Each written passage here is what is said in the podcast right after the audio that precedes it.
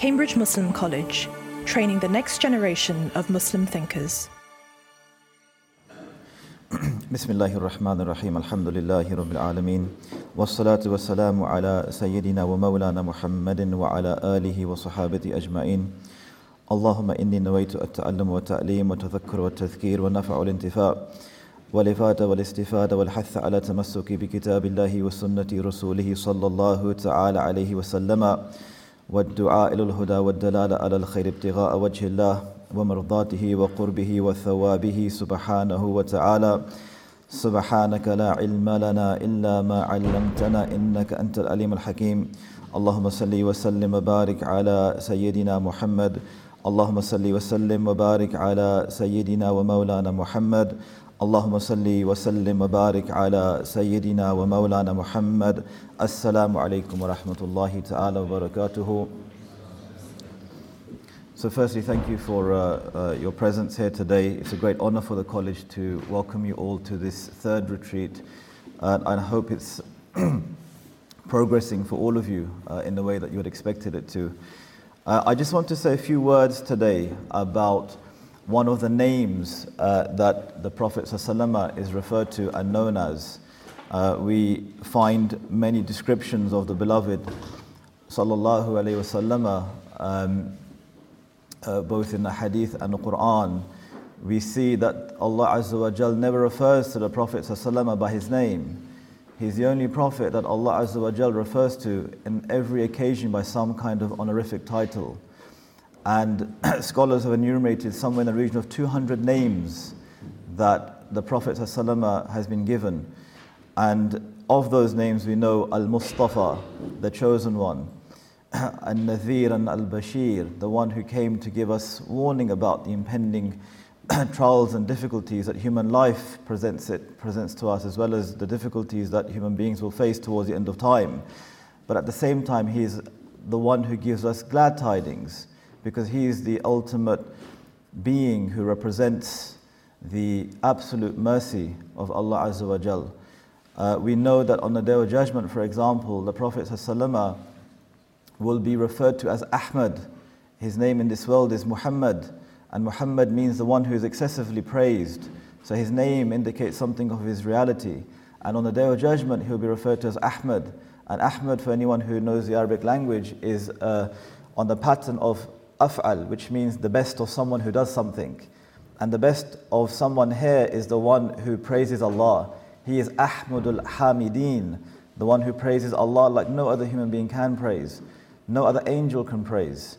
There's a group of angels whom Allah Azza has created that from the time that He created them, all they've been doing is that they've been in a state of sajda, absolute submission to Allah. That's it. And their entire existence until the horn blows will be in that state.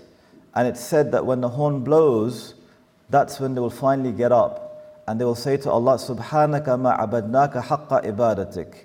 That praise be to you, we have not worshipped you in a way that we should have done. And these are the angels. And even above the angels, we have the Prophet ﷺ in terms of the one who praises Allah in the most befitting way.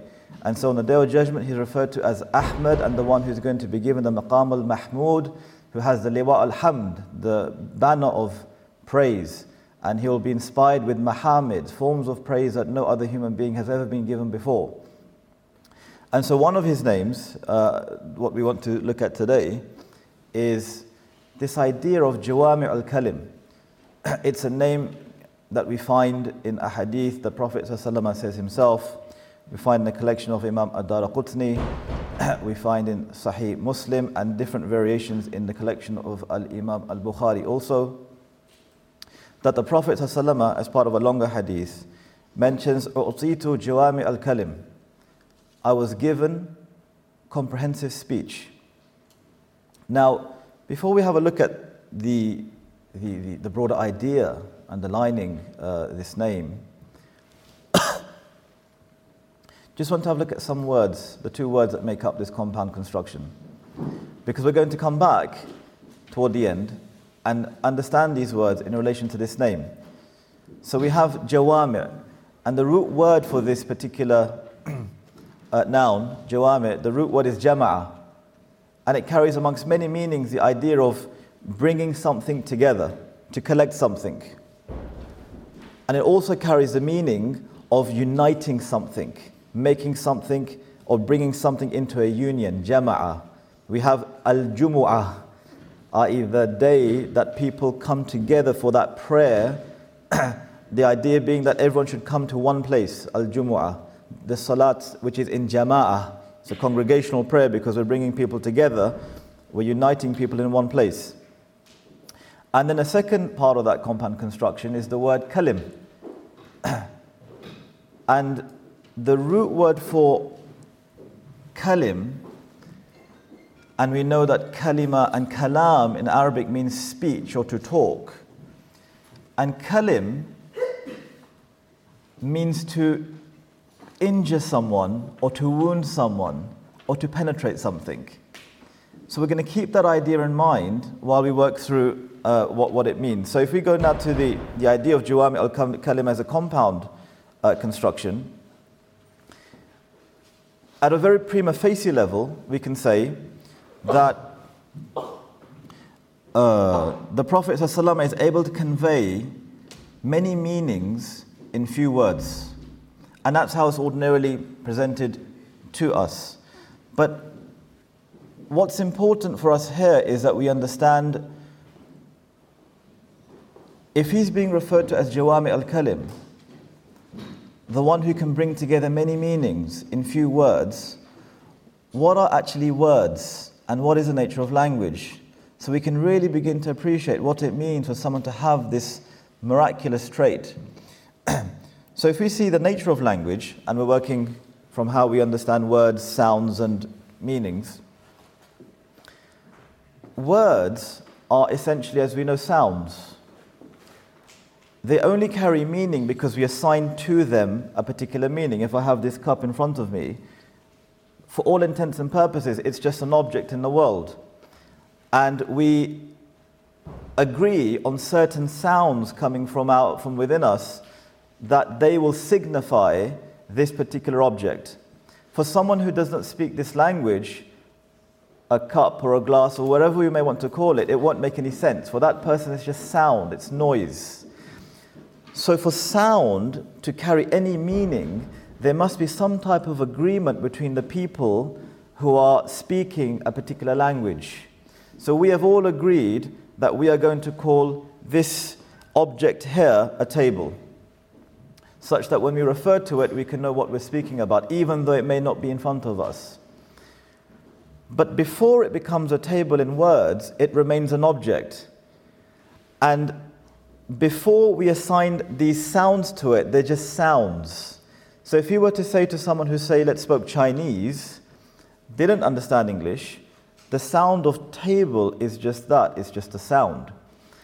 or likewise, if we hear someone speaking in Chinese, we don't really, it seems like noise and, and uh, different sounds coming together.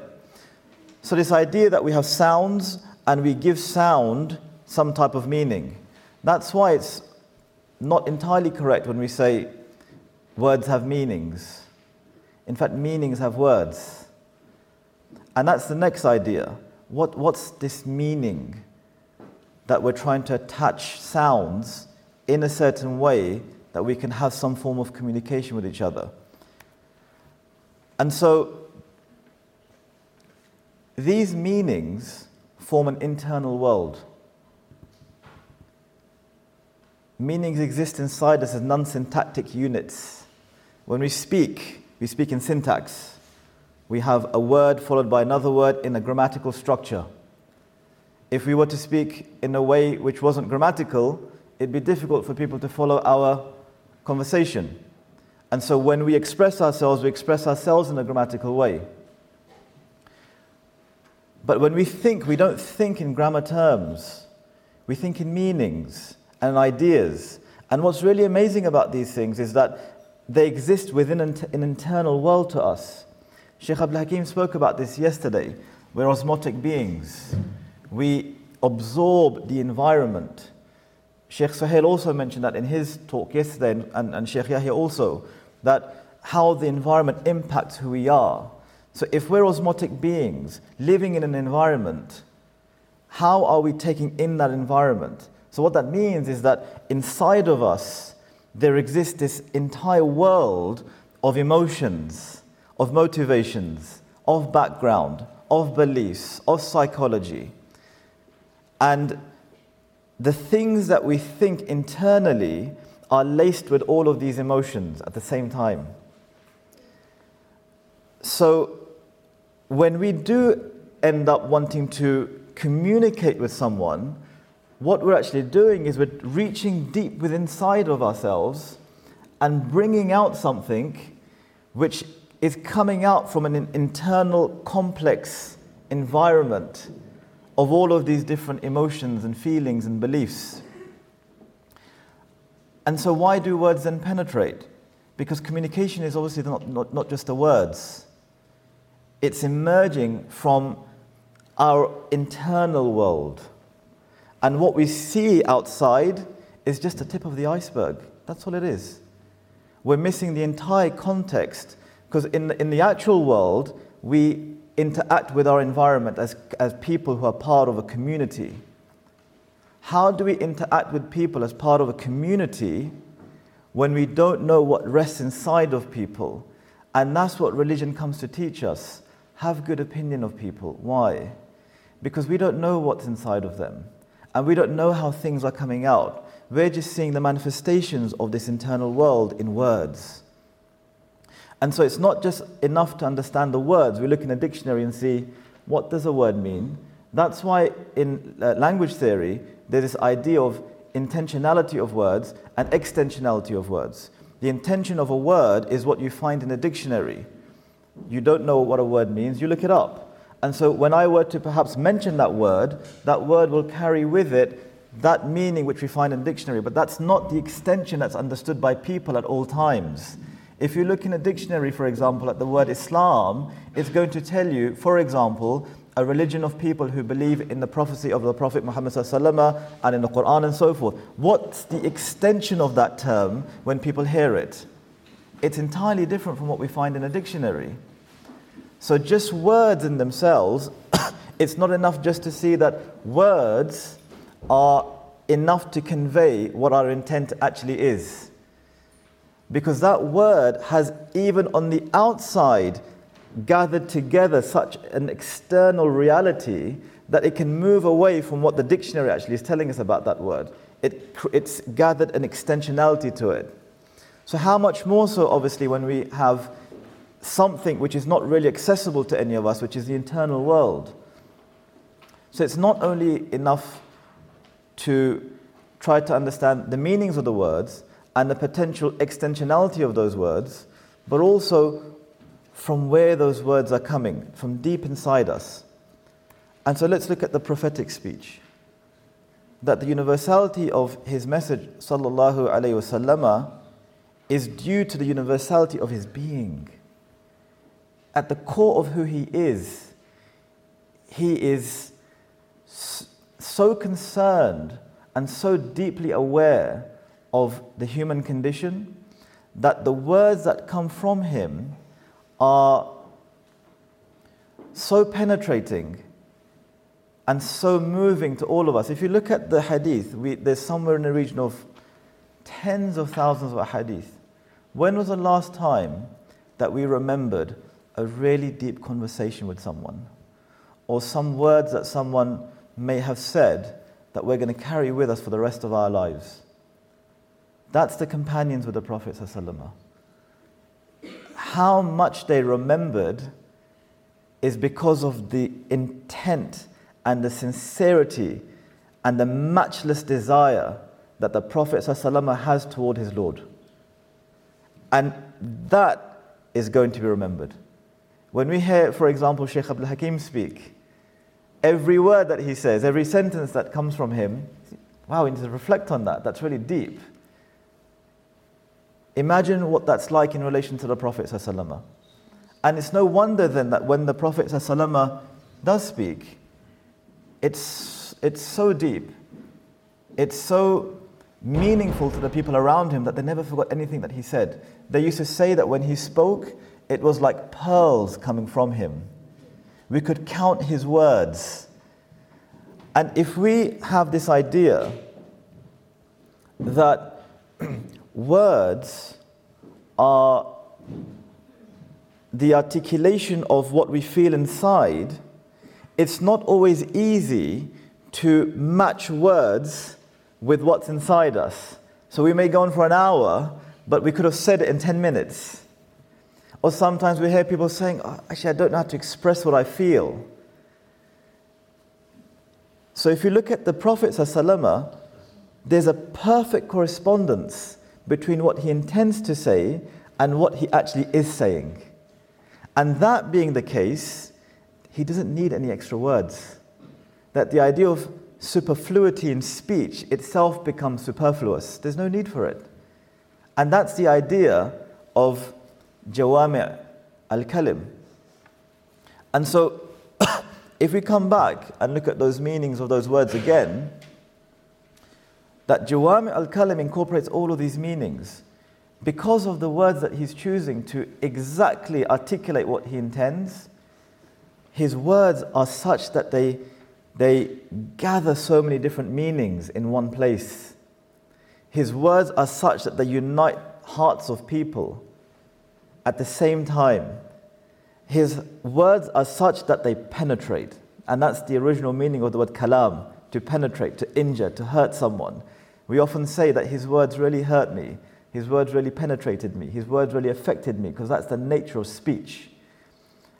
And so, in relation to this name, Jawami al Kalim, it's that, that his words penetrated the companions to such an extent. Can you imagine then what it must be like for someone who truly understands that the Quran is the word of God? It's divine speech. That when the Arabs would hear the Quran, even the ones who were so vociferously against the Prophet, well, against Islam, no one was against the Prophet. Those who were vociferously against um, uh, Islam as a religion, they would often go into prostration at the depth of what they were hearing in the Quran. Because they understood that they used, and this is narrated, you can read it in the, uh, Shifa of Qadi Ayad. Ma kalam al-bashar. This cannot be speech of a human. And so Jawami al Kalim is the, the, the idea that it's speech, it's comprehensive speech, yes, but it's economic in its words. It doesn't need more than what it has to use to convey the idea. But it's oceanic in meaning We find on one hadith, scholars have written one whole volume. Just explain Ad-Din al-Nasiha, Ad-Din al-Mu'amala, on two words, an entire book, because it encompasses so much. And so, looking at some of these examples, we know one of the hadith that's studied right at the beginning of any uh, formal or informal study is a hadith of intentions. إِنَّمَا الْأَعْمَالُ بِالنِّيَّاتِ that the idea of intention has an immediate sense as well as a lifelong sense, just in these three words. The immediate sense is we have to intend before we're about to, for example, pray, before we're about to fast. That intention takes us minutes to learn. I intend to fast in this month of Ramadan for the sake of Allah. That's it. I intend to pray four raka'at for dhuhr, facing the Qibla. It's easy to learn. But there's a part of our intention which is a lifelong journey, and that's the verticality of our intention. How sincere are we in what we're saying? in what we're intending, in what we're desiring. Because someone can pray, but they're completely not in the prayer. Someone can intend a fast, but they're not intending the actual purpose of the fast. And so, in these three words, the Prophet ﷺ is telling us you need to bring to mind what it is that you're doing in a, in a legal sense. But you, you also remember that the actual currency of your intentions is a verticality of your intentions. How does it rise up to Allah? And we hear many ahadith which speak about this as well. How many a prayer that people may pray? It's not accepted. Why is it not accepted? The fiqh of it was perfect because he's not present in it. He doesn't know what this means. Another example is hadith of Mu'adh bin Jabal, the great companion, radiallahu ta'ala anhu. He's about to leave for Yemen. This is perhaps the last time that he's going to see the Prophet and so the Prophet is giving him advice for the rest of his life. And in these three short sentences, the entire structure of our relationships is contained here. Ittaqillah haythuma kunt. Be conscious of Allah wherever you may be. That's your relationship with Allah. وَأَتْبِعِ السَّيِّئَةَ الْحَسَنَةَ تَمْحُهَا And follow up every because you are going to sin. Don't make a mis- let's not be under any illusions. We are going to make mistakes. But if you're God conscious, you're going to be conscious enough to know that when you do fall, you're going to follow it up with something good. That might just be astaghfirullah. I shouldn't have done that. And only someone who's conscious of Allah is thinking like that. So it's such a beautiful logical flow of ideas at the same time capturing the entire gamut of human relationships your relationship with Allah, your relationship with yourself. If you sin, make sure that you do something about it.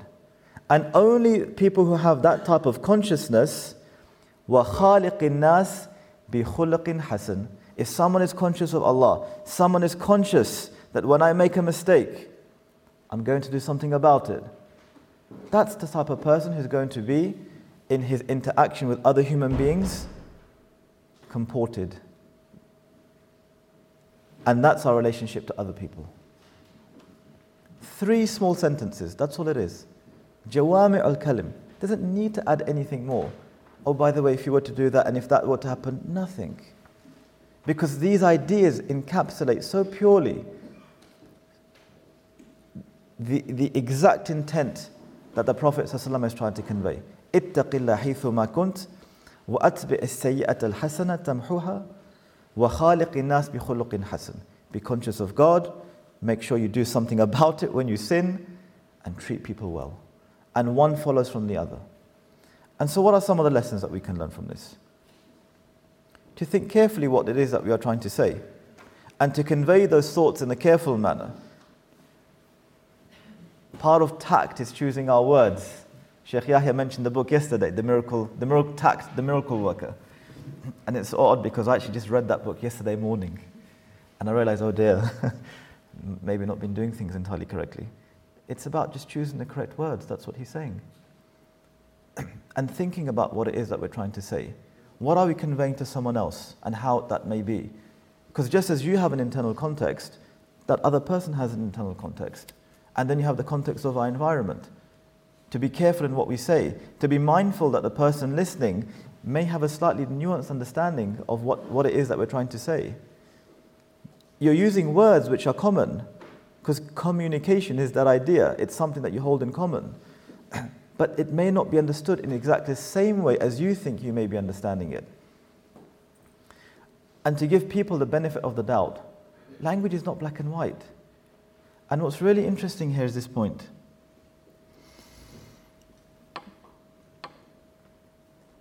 Islam as an idea in the Western lands is a new phenomenon. And the miracle of our deen is the Quran, amongst many other miracles. But if we were to reflect that the miracle of this deen is a miracle of language, and if we understand that Islam as a phenomenon in these lands is new,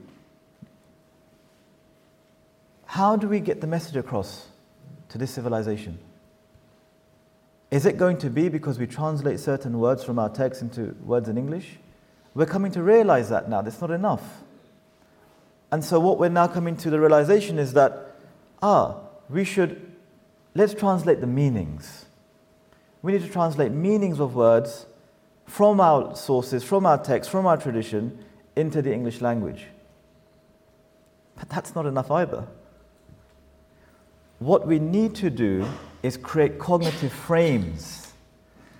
Because the, the Western world has a deep history and a deep traumatic relationship with religion. The Enlightenment, the Reformation. When you say God, it's not the same as saying Allah.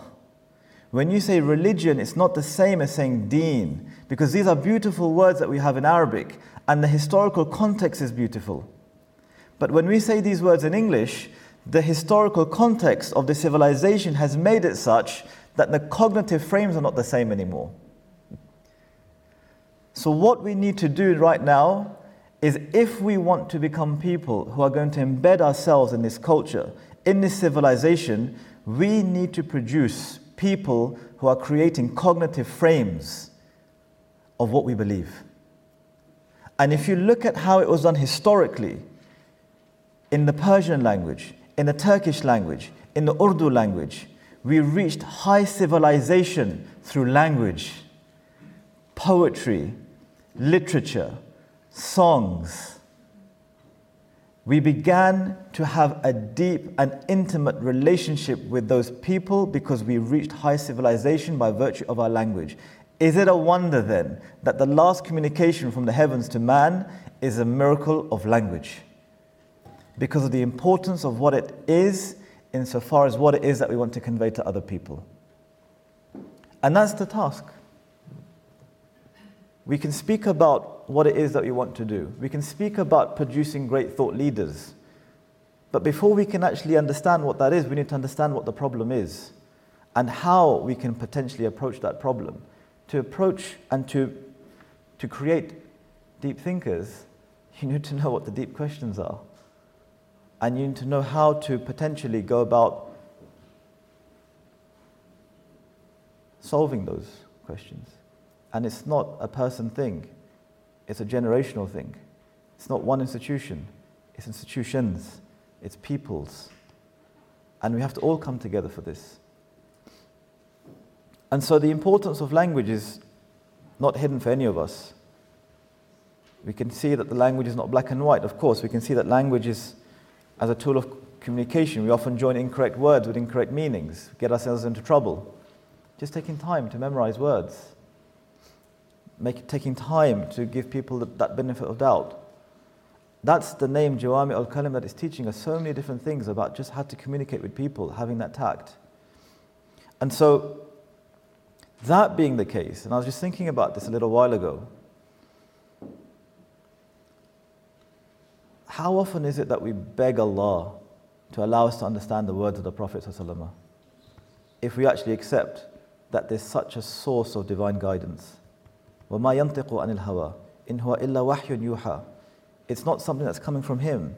This is divinely inspired to him. Doesn't speak because he speaks. He speaks as a matter of guidance. There is not a single word that we hear from the Prophet ﷺ that we can term in our lives as being mundane. The same words that he said could be mentioned by someone else and they may come across as mundane.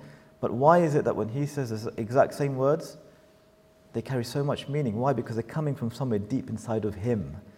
Words can only have force if they come from someone who has that internal force. We find it in people as well. Why is it someone can speak about certain events in our religion and two people can narrate the same story, but you're so moved by one person's articulation of it than another person's? It's not just the words that they choose, it's the depth of what they're trying to communicate and what it means to them that affects us. And so, it's evidently the case then that if, if, if, it's, if prophetic speech is given to us in words, it's only the words that are. Um, that the speech of the Prophet is only fixed in time by words. But at one level, the words stay. It's the meanings that continue on into each successive generation for people to have a relationship with the words of the Prophet and to keep on removing the layers of meanings that undoubtedly that they carry. So these are just a few words. I didn't want to keep it, uh, wanted to keep it brief. Um, so inshallah, we'll open the floor up if anyone has any questions. Cambridge Muslim College training the next generation of Muslim thinkers.